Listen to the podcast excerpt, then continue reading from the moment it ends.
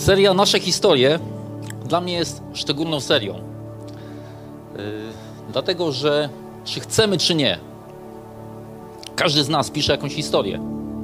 Od momentu, kiedy się rodzimy, od momentu, kiedy przychodzimy na świat, zaczyna, zaczyna się jakaś historia. I ogólnie patrząc na życie, czyjekolwiek życie, trudno powiedzieć, że ktoś pisze lepszą lub gorszą historię. Po prostu każda z tych historii jest inna. E, każda z tych historii, dziękuję bardzo, każda z tych historii może charakteryzować się czymś zupełnie innym.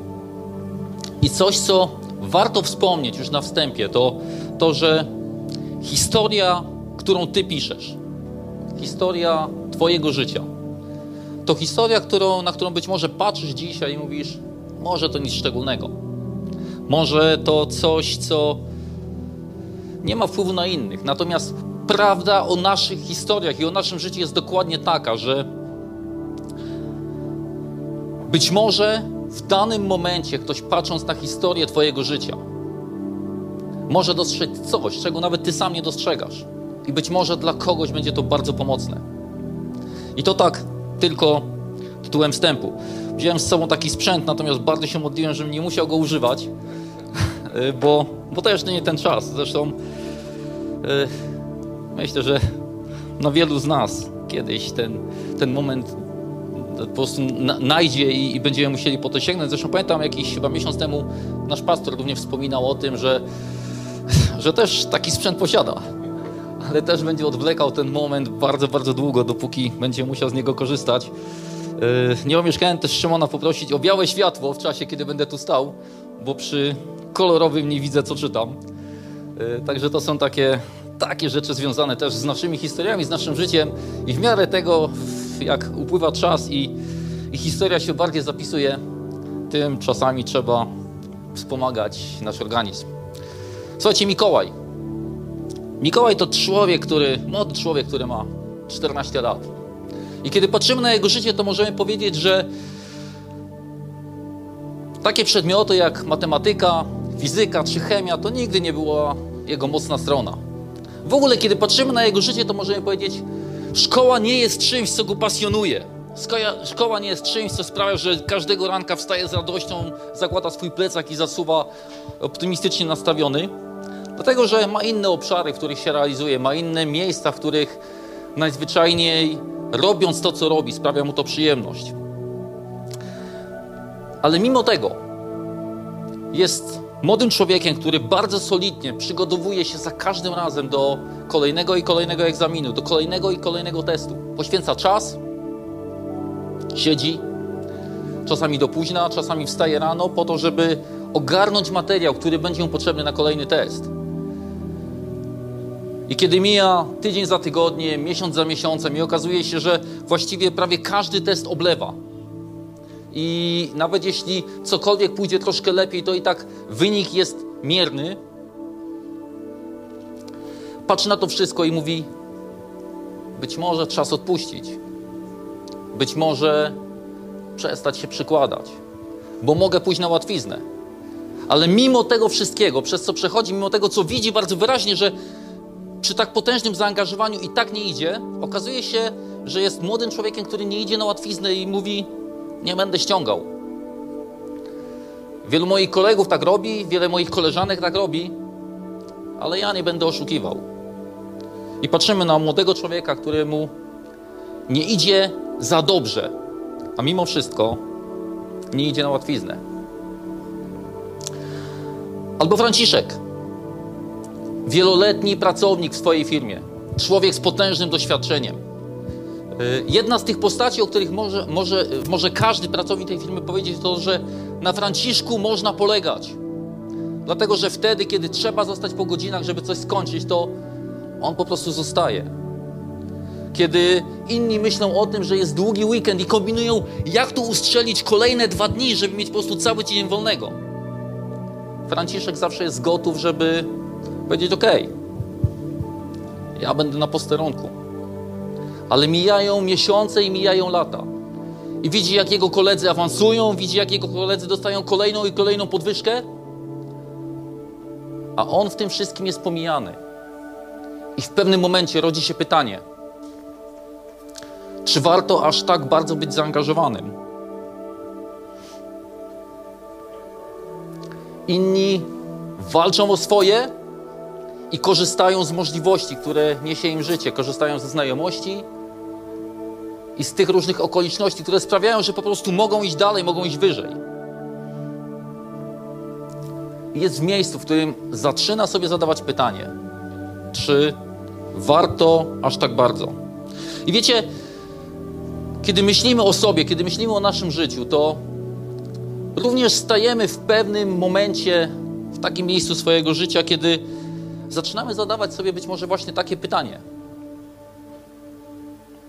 Przypomnijmy sobie swoje własne historie. Historię z naszego domu rodzinnego, historię może z naszej szkoły, historię z naszej pracy, historię z naszego kościoła, z różnych obszarów, na których byliśmy i w których działaliśmy.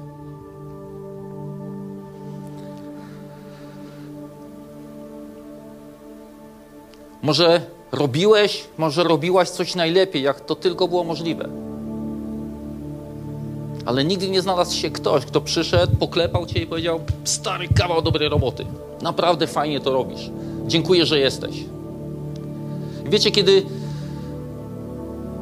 mamy takie przeświadczenie, że robimy coś najlepiej, jak tylko możemy, jednak nie przychodzi ten moment, kiedy ktoś zaczyna to doceniać. To jest takie niebezpieczeństwo. I trudno byłoby powiedzieć, że nikogo ono nie dopadnie. Kiedy zaczynamy myśleć o tym, czy po prostu nie odpuścić.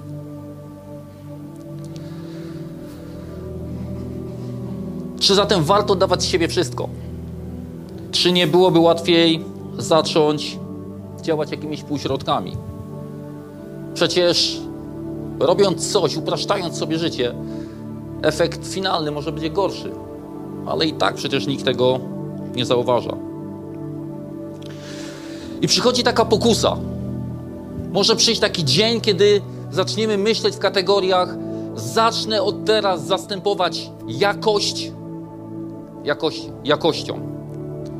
Jakość kontra jakość. Subtelna może różnica, może gra słów ale jest to coś, co potrafi zmienić cały kontekst naszego życia i tego, co, co robimy i obszarów, na których funkcjonujemy. Wiecie, w historii Izraela był taki moment, kiedy jeszcze nie mieli, nie mieli króla i Pismo Święte mówi e, w Księdze Sędziów bardzo często coś takiego, że to jest ten moment, kiedy każdy robił, co chciał. Czyli co komu pasowało, to po prostu sobie robili. Każdy żył w taki sposób, jak jemu było wygodnie. Yy, I był to czas, tak jak powiedziałem wcześniej, czas sędziów. Nie było nikogo, kto nadawałby jakiś rytm, kto nadawałby jakiś kierunek narodowi. Po prostu każdy robił, co mu tam przyszło do głowy. Yy, I na dodatek ta historia, o której dzisiaj będę mówił, to historia, która zaczyna się w momencie, kiedy w Betlejem, a Betlejem w tłumaczeniu oznacza dom chleba, nastał głód. Po prostu był kryzys w kraju. I w domu chleba zaczyna brakować chleba. Wyobraźcie sobie swego rodzaju paradoks. Coś, co jest oczywistą oczywistością, tutaj się nagle realizuje. To wiecie, to trochę tak jak rozmawiam z moim synem Michałem i mówię, wiesz Michał, 20 lat temu nie było internetu. Ej, to, to jak to jest możliwe? Jak nie, było, jak nie było internetu? Internet jest. I był taki moment w historii Izraela, kiedy w domu chleba nie było chleba. I kiedy idziemy przez jedną z ksiąg, Księgę Ród, to czytamy tam historię pewnej rodziny. Czytamy historię e, pewnego człowieka, który w pewnym momencie podejmuje decyzję. Tak się rozpoczyna zresztą ta historia, że skoro jest głód, to wyjeżdżam za chlebem. Biorę swoją rodzinę i po prostu jadę w świat. I takich ludzi jak właśnie Elimelech było bardzo wiele w tamtym czasie. To byli ci, którzy się pakowali i wyjeżdżali. Ale jest też mowa w tej księdze o innym człowieku, o człowieku, który był rolnikiem. Człowiekiem, który był pewne, człowieku, który był pewnego rodzaju obszarnikiem i ileś tam terenów w okolicach Betlejem to były jego tereny rolne, na których pracował on i pracowali jego pracownicy.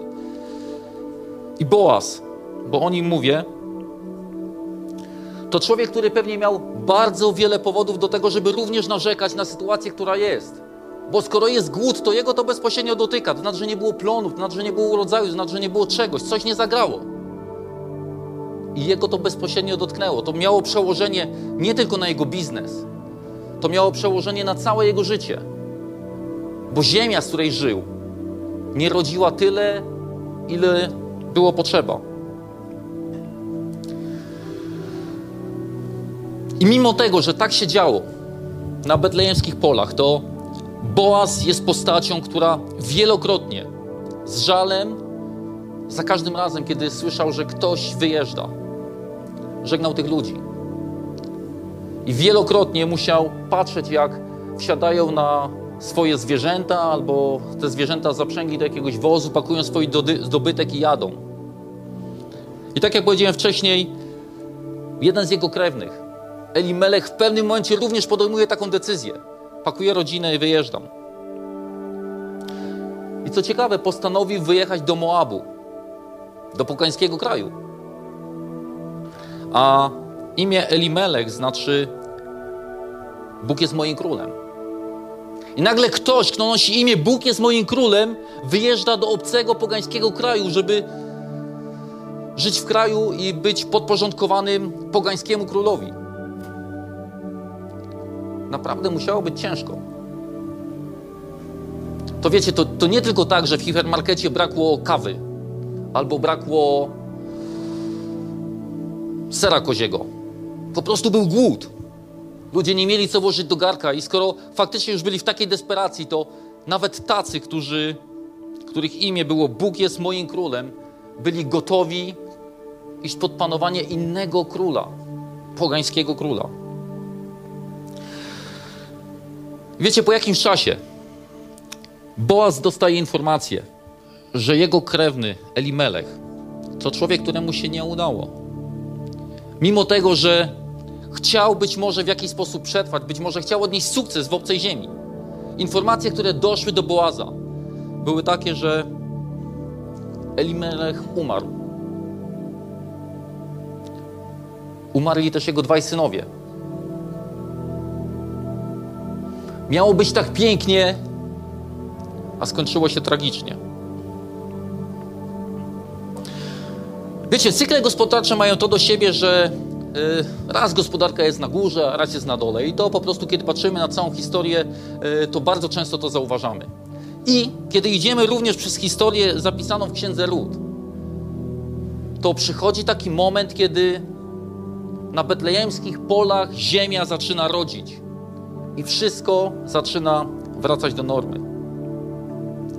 I kiedy ziemia zaczyna rodzić, to również czytamy o tym, że Boaz zaczyna skupiać się na swoich sprawach.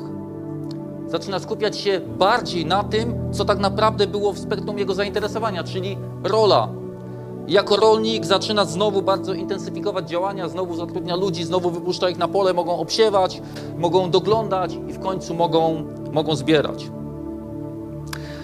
I mniej więcej w tym czasie, kiedy gdzieś tam do tych wszystkich ludzi, którzy wyjechali z y, ziemi judzkiej, zaczyna docierać informacja o tym, że w Betlejemie zaczyna się dziać dobrze, to okazuje się, że żona Elimelecha, y, Noemi, również wtedy tam, w tym obcym moabskim kraju, dochodzi do takiego wniosku: Ja również wrócę. Mój mąż umarł, moi synowie umarli, są ze mną tylko dwie moje synowe, ale ja wracam do ziemi ojców, wracam do miejsca, które, z którego pochodzę. Wracam do miejsca, w którym zaczęło się dobrze dziać. Bóg zaczął dotykać tej ziemi i ziemia zaczęła na nowo rodzić. I Noemi właśnie podejmuje taką decyzję i kiedy idziemy przez tą historię zapisaną w księdze Ród, to jest tam napisane, że obie synowe również postanowiły jej towarzyszyć. Dwie młode dziewczyny pochodzące z tego obcego, pogańskiego kraju mówią do swojej teściowej: Wiesz co, nie zostawimy cię samej. Wrócimy z tobą.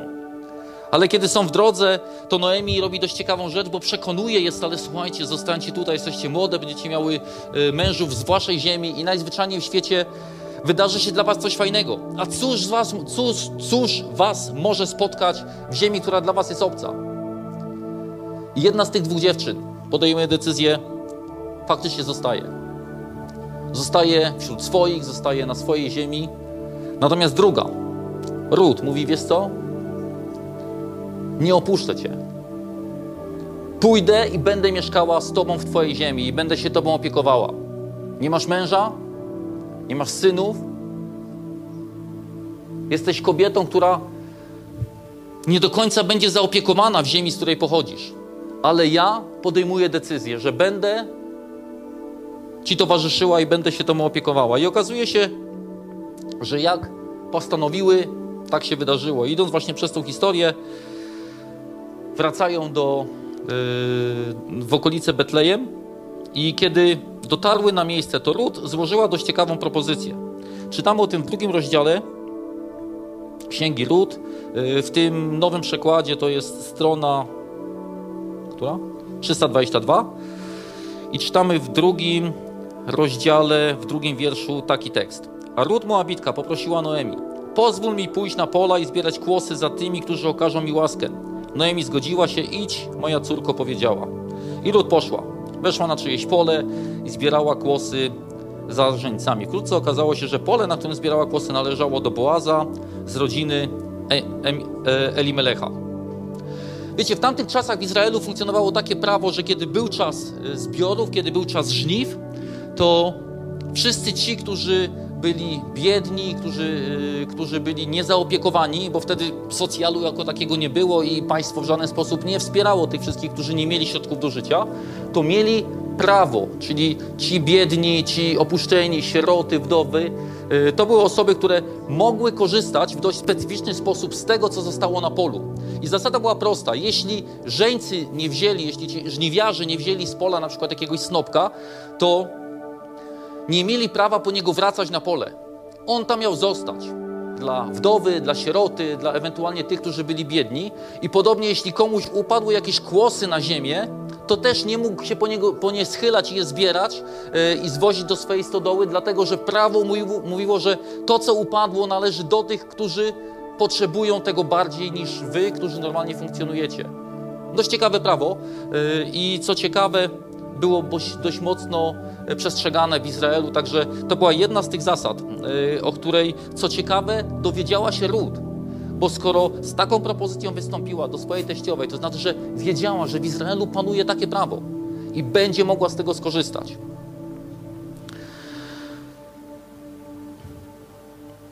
Kiedy patrzymy na ten zapis, e, który panował w Izraelu, to możemy zobaczyć, że pewnego rodzaju troska o biednych, o tych, którzy potrzebują zaopiekowania, była w jakiś sposób wpisana w historię tego narodu. Była w jakiś sposób wpisana również e, w życie tych wszystkich, którzy w tamtym czasie e, byli tymi, którzy napędzali w jakiś sposób, nazwijmy to, gospodarkę tego kraju. I kiedy idziemy przez historię ród, kiedy idziemy przez e, to, co, to wszystko, co napisane jest w drugim rozdziale właśnie tej księgi, to w pewnym momencie widzimy, że tam, w tamtym miejscu pojawia się Boaz, właściciel tych pól, właściciel tych ziem yy, i zaczyna dopytywać swoich pracowników, słuchajcie, co to za dziewczyna tam yy, się przemieszcza po, po tym naszym polu i cóż takiego ona tutaj robi. I okazuje się, że człowiek, który jest przełożonym nad tymi yy, żniwiarzami, zaczyna opowiadać tę historię. Mówi, wiesz, to jest Moabitka, poganka, ale ona postanowiła w którymś momencie, że wróci tutaj, na betlejemskie pola, ze swoją teściową, ze swoją teściową Noemi y, i będzie się nią opiekowała. I kiedy y, Boaz słucha tej całej historii, później też w kolejnych wierszach on do tego się odnosi, zaczyna zupełnie inaczej patrzeć na tą dziewczynę. Bo kiedy słyszy to, co mówi jego, jego pracownik, a w wierszu siódmym czytamy taki tekst. Przyszła do mnie i poprosiła, pozwól mi zbierać kłosy między snopami za żniwiarzami.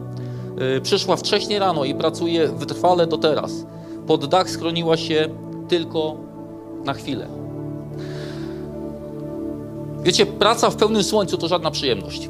A żniwa zazwyczaj przypadają wtedy, kiedy jest po prostu ciepło. No tak to po prostu jest i właściwie w każdej szerokości geograficznej e, nie trzeba się temu dziwić. Również my tutaj, kiedy żyjemy w Polsce, mamy świadomość tego, że żniwa mają miejsce wtedy, kiedy jest ciepło. I ja, chociaż nie wywodzę się ze wsi, nie mam e, na ten temat wielkiego pojęcia, to w minionym roku mogłem doświadczyć, co to znaczy praca w pełnym słońcu. Kiedy budowaliśmy nasz dom. E, okazało się, że lato było piękne tego roku i było momentami na tyle gorąco, że naprawdę nie mając jakiejkolwiek osłony nad głową, e, człowiekowi odechciewało się robienia czegokolwiek. O tej kobiecie, tutaj ten jego pracownik mówi, pod dach schroniła się tylko na chwilę. Przyszła wcześniej, tylko na chwilę się schroniła i do teraz ciągle pracuje. To pozwoliło Boazowi zbudować pewnego rodzaju obraz tego, kim jest Ród. I wiecie, kiedy myślę o Boazie, kiedy myślę o jego podejściu do tego, co zrobił, to okazuje się, że to był człowiek, który nie stawiał biznesu ponad wszystko. I chociaż mógł upatrywać nagle korzyści w tym, że skoro teraz eksplodowało, skoro teraz się dzieje, koniunktura jest dobra, to najzwyczajniej będę mógł bardzo szybko nabić sobie kiesę. Ale okazuje się, że nie. Boaz był człowiekiem zasad.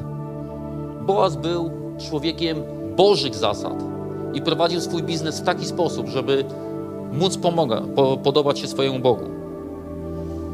Inny człowiek przychodzi mi do, do głowy, pewnie to nazwisko znacie, nazywał się Stradivarius. To gość, który produkował skrzypce. Ale okazuje się, że nie takie zwykłe skrzypce. Niektórzy twierdzą, że to ponoć najlepsze skrzypce na świecie. Wiecie, Stradivarius to był człowiek, który również wyznawał taką zasadę, że on będzie robił najlepsze skrzypce na świecie. Bo wiedział, że różni ludzie mogą robić różne skrzypce. Ale on miał taką zasadę, żeby robić coś w najlepszy sposób, bo wychodził z takiego założenia, że skoro Boża muzyka ma płynąć w świat, to musi być doskonała. Musi być niesfałszowana. Po to, żeby nie tylko Bóg miał z tego radość, ale też ludzie, którzy tego słuchają, mogli powiedzieć: To naprawdę dobrze brzmi. I wiecie, ja osobiście bardzo się cieszę, że w naszym kościele mamy taką grupę uwielbienia, jaką mamy. Bo różnie to bywa. A u nas można wypiąć pierś i powiedzieć: A ja jestem z serca metropolii.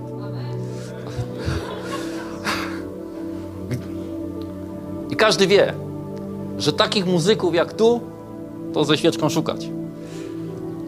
A nawet znam pastorów, którzy chętnie by przejęli naszą grupę, a przynajmniej część tych ludzi do siebie.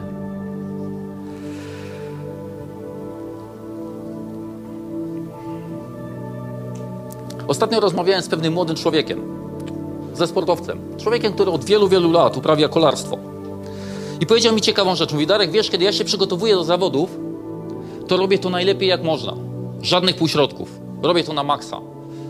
Yy, on akurat uprawia kolarstwo i mówi, wierz mi, to jest bardzo wycieńczająca dyscyplina sportu. A kiedy startuję w zawodach, robię to na maksa. I mówię, Paweł, no i? Czemu tak?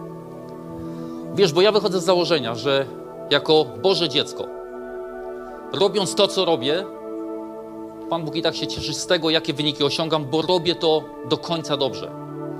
I wiecie, kiedy myślę o tym w takim kontekście, to, to zaczynam myśleć również o tym, że bez względu na to, kim jesteśmy, czy jesteś kucharzem, piekarzem, y, budowlańcem, kierowcą, biznesmenem, kimkolwiek jesteś, jeśli to, co robisz, robisz najlepiej, jak tylko potrafisz, to dajesz najzwyczajniej powód do radości swojemu Bogu. Bo wiecie, można rzeczy robić kiepsko. Tylko pamiętajmy o tym, że za każdym razem, kiedy robimy coś kiepsko, to zmarnowaliśmy czas i zmarnowaliśmy środki. Swoje lub czyjeś. Pamiętam, kiedy czytałem historię Steve'a Jobsa, to w pewnym momencie oni, kiedy produkowali te swoje pierwsze komputery, to yy, Steve naciskał na to, żeby lakierować nawet obudowę komputera od środka. I ludzie go pytali, ej stary, ale przecież nikt tego nie widzi, tej, tej skrzynki prawdopodobnie nikt nie otworzy, więc po co to malować? I on wtedy mówił, bo chcę, żeby to było zrobione od początku do końca dobrze. Nawet w miejscu, kiedy nikt tego nie widzi. I takie pytanie, na które też warto sobie dać odpowiedź. Co robisz? Co robię wtedy, kiedy nikt nie patrzy? Na ile jest to wartościowe, na ile jest to yy, dobre. Wiecie, kilka lat temu w swojej firmie odbyłem kilka rozmów kwalifikacyjnych na stanowisko serwisanta do naszej firmy. i po tych kilku rozmowach byłem przerażony tym, w jaki sposób niektórzy ludzie patrzą na pracę, którą mają wykonywać. Przyszedł jeden gość i mówi, kiedy, kiedy pytałem, e, dlaczego chciałbyś pracować u nas, mówi, z tobą w życiu trzeba coś robić. Mówię, jasne, jest to jakiś pomysł. Ktoś inny przyszedł, kasę chce zarobić. Jasne, jest to jakiś pomysł. Natomiast kiedy dzisiaj patrzę na to wszystko z perspektywy czasu, to zaczynam się zastanawiać, czy faktycznie o to chodzi w życiu. Żeby robić, bo trzeba to, bo wypada coś robić, żeby robić, bo muszę zarobić kasę. Kiedy myślę o pieniądzach, to, to myślę o nich w ten sposób, że one są właściwie tylko narzędziem do tego, żebyśmy mogli osiągnąć coś normalnego w życiu, żebyśmy mogli cieszyć się życiem. Pieniądze nie są, nie są środkiem same w sobie, ale to być może na, na inny wykład, na, na inny czas. Stradivarius miał cel, widział sens tego, co robi.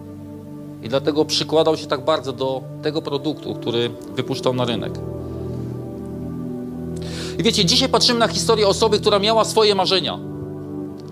Miała marzenie o tym, że zostanie kiedyś żoną pewnego mężczyzny. I została. Miała marzenie o tym, że urodzi dzieci, które wychowa, które będą dorastały na jej oczach. Miała marzenie, że kiedyś te dzieci będą miały dzieci, czyli ona będzie miała wnuki, którymi będzie mogła się zajmować. Ale okazało się, że życie napisało inny scenariusz. I Ruth nigdy tego nie doświadczyła. Miała męża, nie miała dzieci, nie miała wnuków. I można by powiedzieć, ta historia nagle zgasła, bo losy jej rodziny potoczyły się zupełnie inaczej. Wszystkie te marzenia pękły jak bańka mydlana. I jedyne, co jej pozostało, to wyjazd ze swoją teściową. Z teściowymi jest różnie. Niektórzy się uśmiechają, ale Ruth była osobą, która postanowiła, że będzie towarzyszy, towarzyszyła swojej teściowej. I co ciekawe, miała świadomość tego, że wyjedzie do obcego kraju. Uwaga, wyjedzie do kraju, w którym nie będzie mile widziana.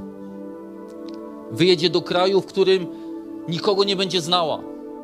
Mało tego, wyjedzie do kraju, w którym jej teściowa pozamiatała jakiś czas temu. Czyli wracają do niczego. Wszystko zaczyna się od zera. Jedna wielka niewiadoma.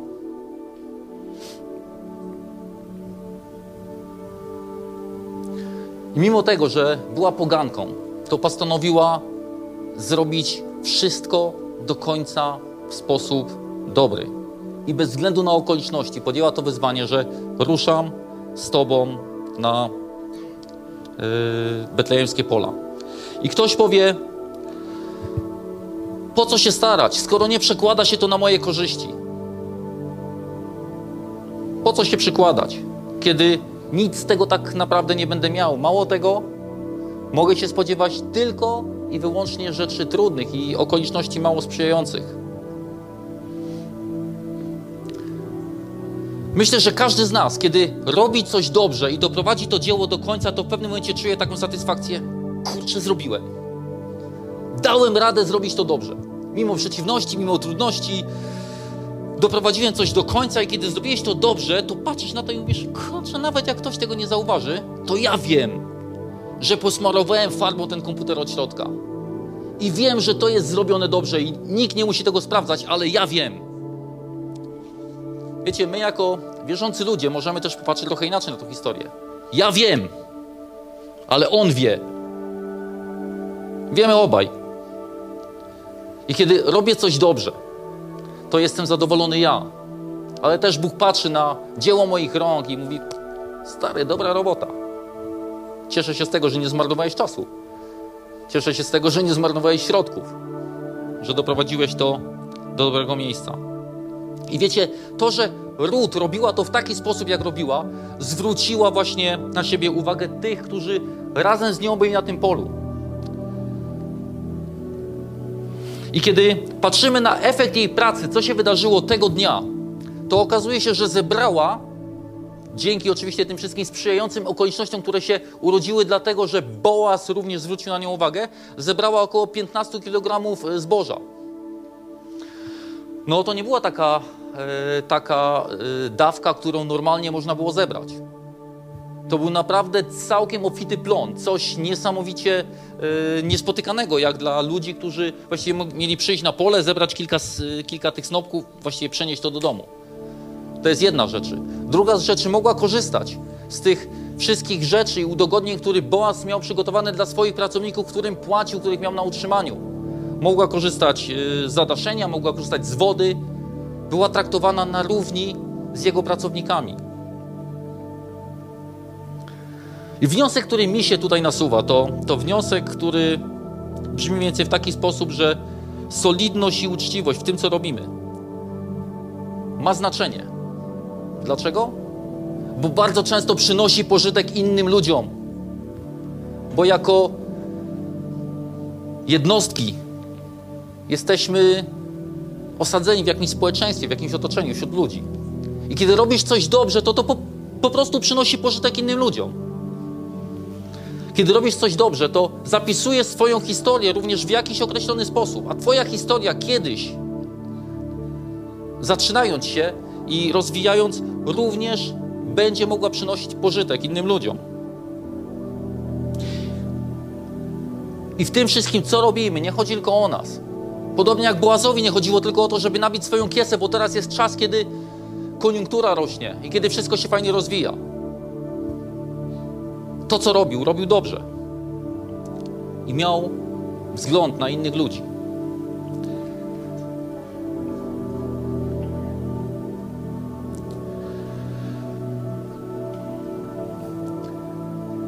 Myślę, że wielu z nas czasami zadaje sobie takie pytanie, czy to, co robię, ma znaczenie, czy to, co robię, w ogóle ma sens. Ale kiedy patrzymy na Boaza, to myślę, że wtedy, kiedy przyszedł głód na betlejemskie pola, to mógł być również jednym z tych, który najzwyczajniej mógł powiedzieć: Nie jest dobrze. I mógł zacząć narzekać. Mógł na pewno być postacią, która mogła bardzo głośno krzyczeć o różnego rodzaju dotacje, wsparcia i wszystkie inne historie, które dzisiaj są takie na porządku dziennym. Ale okazuje się, że Boaz został tam, gdzie został i robił to, co do niego należało. I okazuje się, że w bardzo niesamowity sposób Pan Bóg mógł użyć Boaza i on i jego postawa mogły mieć potężny wpływ na życie innych ludzi. A Ruth? Kiedy myślimy o niej, wyobraźcie sobie, młoda dziewczyna, cóż mogła myśleć, jadąc do kraju, w którym nie będzie lubiana. Kraju, w którym nie będzie mogła liczyć na to, że ktoś będzie okazywał jej szacunek, bo po prostu jest poganką. Nawet pewnie nie znała dobrze języka. Pewnie nie znała nawet kultury. Ale podjęła decyzję, że zrobi to dobrze. Zrobi to w taki sposób, żeby jej teściowa miała z niej pożytek. I wiecie, gdybyśmy przeoczyli jeszcze jedną postać, która jest w tej historii, to moglibyśmy się trochę pogubić, bo moglibyśmy nagle zacząć myśleć, że wszystko to, co się wydarzyło, to jest dziełem przypadku. Jak na przykład to, że Ród przypadkiem trafiła na pole Boaza. Okej, okay, no mogło tak być, przecież tych pól nam było pewnie od groma. A Ród przypadkiem trafiła na pole Boaza. A przypadkiem Elimelech był y, krewnym Boaza. Przypadkiem też zauważył Ród i to w jaki sposób pracuje. I przypadek sprawił, że dał jej trochę lepsze przywileje. I przypadek sprawił, że Ród później opowiedziała tą historię, to co się wydarzyło na polu swojej e, teściowej Noemi, a Noemi przypadkiem wymyśliła, jak to wszystko, co się dzieje wokół Ród, można wykorzystać w taki sposób, żeby ich los zupełnie się odmienił. I cały ten ciąg przypadków doprowadził do tego, że Ród w końcu została prababką Dawida, który był królem. I to wszystko moglibyśmy postrzegać jako dzieło przypadku. Gdyby nie ta postać, która tutaj nie jest wspomniana. Postać, która jest cichym narratorem tego wszystkiego, co się dzieje. Bóg. Bo Ród robiła to w taki sposób, żeby jej życie było pożytkiem dla innych. Bo tak właśnie działa Bóg. Kiedy zaczyna używać naszych drobnych działań, to bardzo często potrafią z tego wyjść naprawdę wielkie rzeczy, niesamowite rzeczy. Wielokrotnie słyszeliśmy tę historię, zresztą całkiem niedawno też e, pastor o nim wspominał. Element pomnożenia chleba i ryb ze śmiesznej ilości. I co ciekawe, Jezus nie stworzył wagonu ryb i wagonów, wagonów chleba, ale łamał i dawał, łamał i dawał z czegoś zupełnie malutkiego. Bo jakiś chłopiec miał.